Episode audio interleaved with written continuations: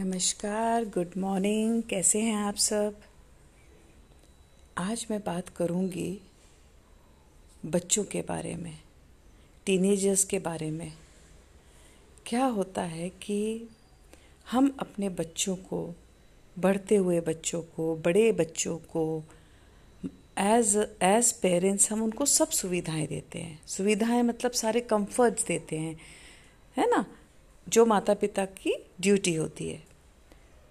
पर कभी हम ये जान पाते हैं हमारे बढ़ते हुए बच्चों के मन में क्या चल रहा है? या वो बच्चे जो दूर चले गए हैं कॉलेज के लिए, कि वो कैसे सराउंडिंग में हैं, कैसा एनवायरनमेंट है, उनके फ्रेंड्स कैसे हैं, उनको कोई तकलीफ़ तो नहीं है?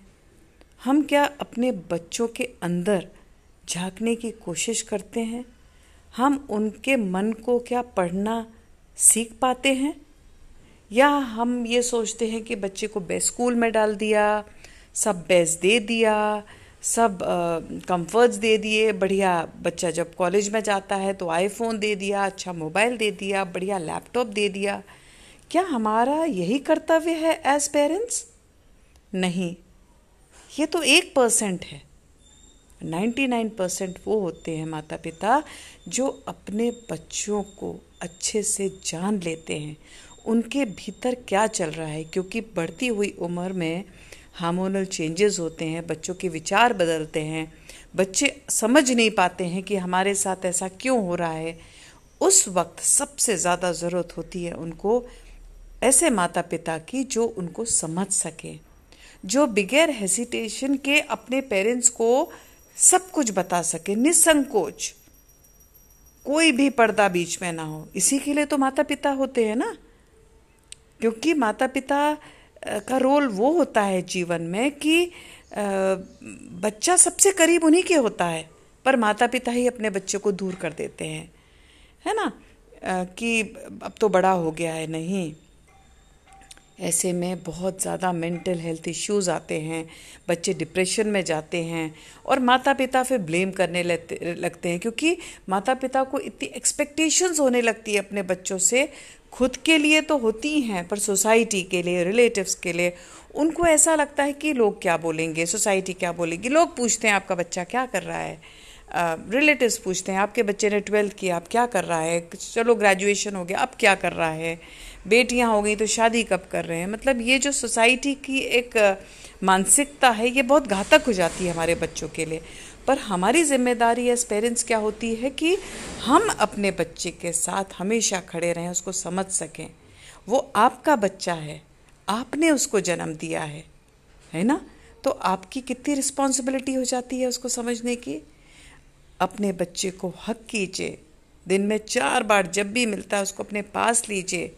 बच्चे को दूर मत कीजिए। मैं देखती हूँ चारों तरफ़ कि जैसे जैसे बच्चे बड़े होते हैं वो अपने फ्रेंड्स की तरफ़ ज़्यादा जाते हैं क्योंकि वहाँ पे माता पिता की ही गलती होती है। वो माता पिता उनको उतना कंफर्ट दे ही नहीं पाते कि बच्चे उनसे कुछ भी बोल सकें। हाँ ऐसे भी पेरेंट्स मैंने देखे हैं जो कि बच्चे बिल्कुल एज अ फ्रेंड रहते हैं अपना हर कुछ शेयर करते हैं उनकी प्रायोरिटी अपने पेरेंट्स होते हैं। तो ये जो चीज़ें हैं ये आ, हमारे बदलाव की ज़रूरत है माता पिता का सोच बदलने की ज़रूरत है। अगर ऐसे माता पिता अपने आप को थोड़ा ढाल लें तो मेंटल हेल्थ इश्यूज़ जो बच्चे सफ़र करते हैं, उसमें बहुत कमी आ जाएगी। है ना? सुइसाइड जितने बढ़ रहे हैं, क्यों बढ़ रहे हैं? उसकी वजह है ना? क्यों हो रहा है भाई? है ना? अरे, ये तो बहुत कमज़ोर था इनका बच्चा, इसने आत्महत्या कर ली। अरे, कमज़ोर नहीं होता वो। वो अकेला होता है, उसको समझता नहीं है। उसको गलत मार्गदर्शन करने वाले लोग मिल जाते हैं। उसके दोस्तों से वो पूछता है, जो उसी की उम्र के हैं। है ना? वो उसकी, उनकी सलाह मांग, माँगता है, क्योंकि उसके, वो अपने माता पिता से उस तरह की बात ही नहीं कर पाता। उसको एक डर होता है, एक भय होता है, एक एक गैप आ जाता है, जिसको हम जनरेशन गैप कम्युनिकेशन गैप भी बोलते हैं। है ना?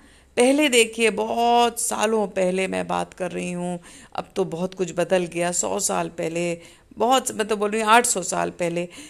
तो तब इतने लोग होते थे परिवार में संयुक्त परिवार होता था कि बच्चा बहुत लोगों के बीच में पलता था और बिल्कुल खुला मन से जीता था। पर अब न्यूक्लियर फैमिलीज़ हो गई हैं जॉइंट फैमिली में भी बच्चे कम हो गए हैं तो आ, लोग इतने मटीरियलिस्टिक हो गए हैं सुविधाएँ इतनी बढ़ गई हैं टीवी फ़ोन ये सब इतने आ गए हैं कि बच्चे सब कोई अकेला हो गया है।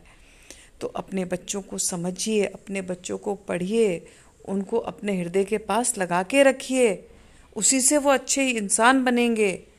ना वो फिर देखिए, ना मेंटल हेल्थ इश्यूज़ उनको होंगे, ना उनको कोई प्रॉब्लम्स होंगी और सुसाइड अपने आप बढ़ेंगे।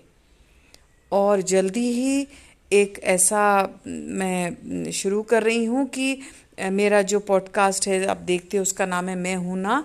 बट मैं हूँ ना एक प्लेटफॉर्म ऐसा तैयार कर रही हूँ कि 24 घंटे जिसको भी कुछ लगे वो मेरे से कभी भी शेयर करे। क्योंकि एक स्त्री में वो भगवान ने भाव डाला है, एक ममता का, एक समझने का कि वो किसी को भी समझ सकती है। तो कोई भी बच्चा, कोई भी टीनेजर कोई भी कोई किसी प्रॉब्लम से सफ़र कर रहा है तो प्लीज़ मुझे कांटेक्ट करे, मैं हूँ। मैं हूँ ना।